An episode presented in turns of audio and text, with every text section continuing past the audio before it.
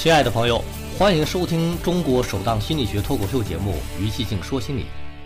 几十年前，美国纽约一场可怕的肺炎在全市流行，那时抗生素还没有发明，许多人因此而丧生。女画家琼倩终因体质虚弱，抵抗不住疾病的侵袭而病倒了。她躺在床上，被疾病折磨得痛苦不堪，医生给她治疗了多次。也不见好转，他觉得自己越来越虚弱了，并且吃不下东西。望着那窗外围墙上渐渐凋零的常青藤和一片片叶子在秋风中飘落，一股悲观绝望的情绪笼罩了他。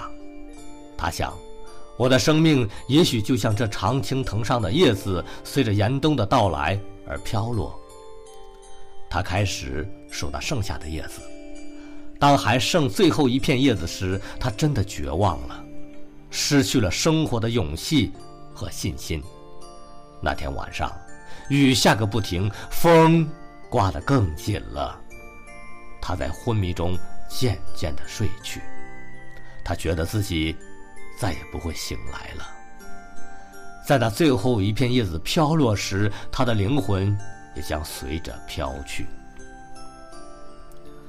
当黎明到来时，风雨停止后，他醒了。他的朋友为他拉开了窗帘他的眼光慢慢的转向那常青藤。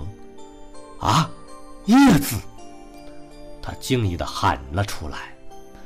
最后一片叶子竟奇迹般的依然挂在那根常青藤上。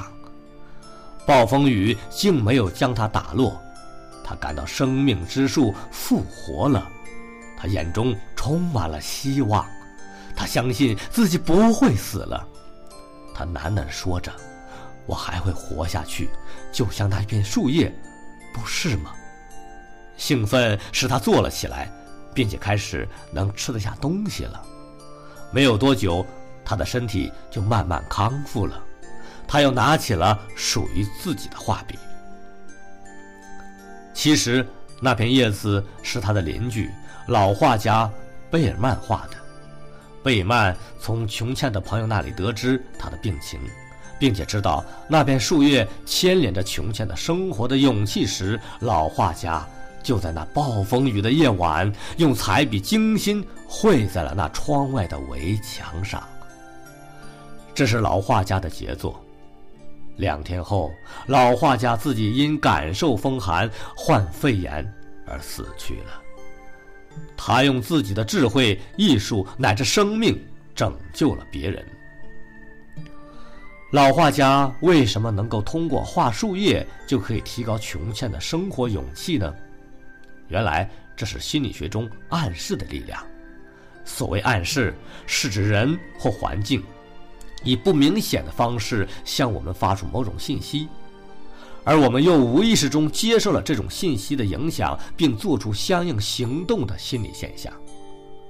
暗示可以治疗某些心理上的疾病，它还能奇迹般的挖掘人的心理潜能。为此，我们要善用积极的力量，改善我们的心理状态。本期的于寂静说心理，先到这里，各位亲爱的朋友。我们下期见。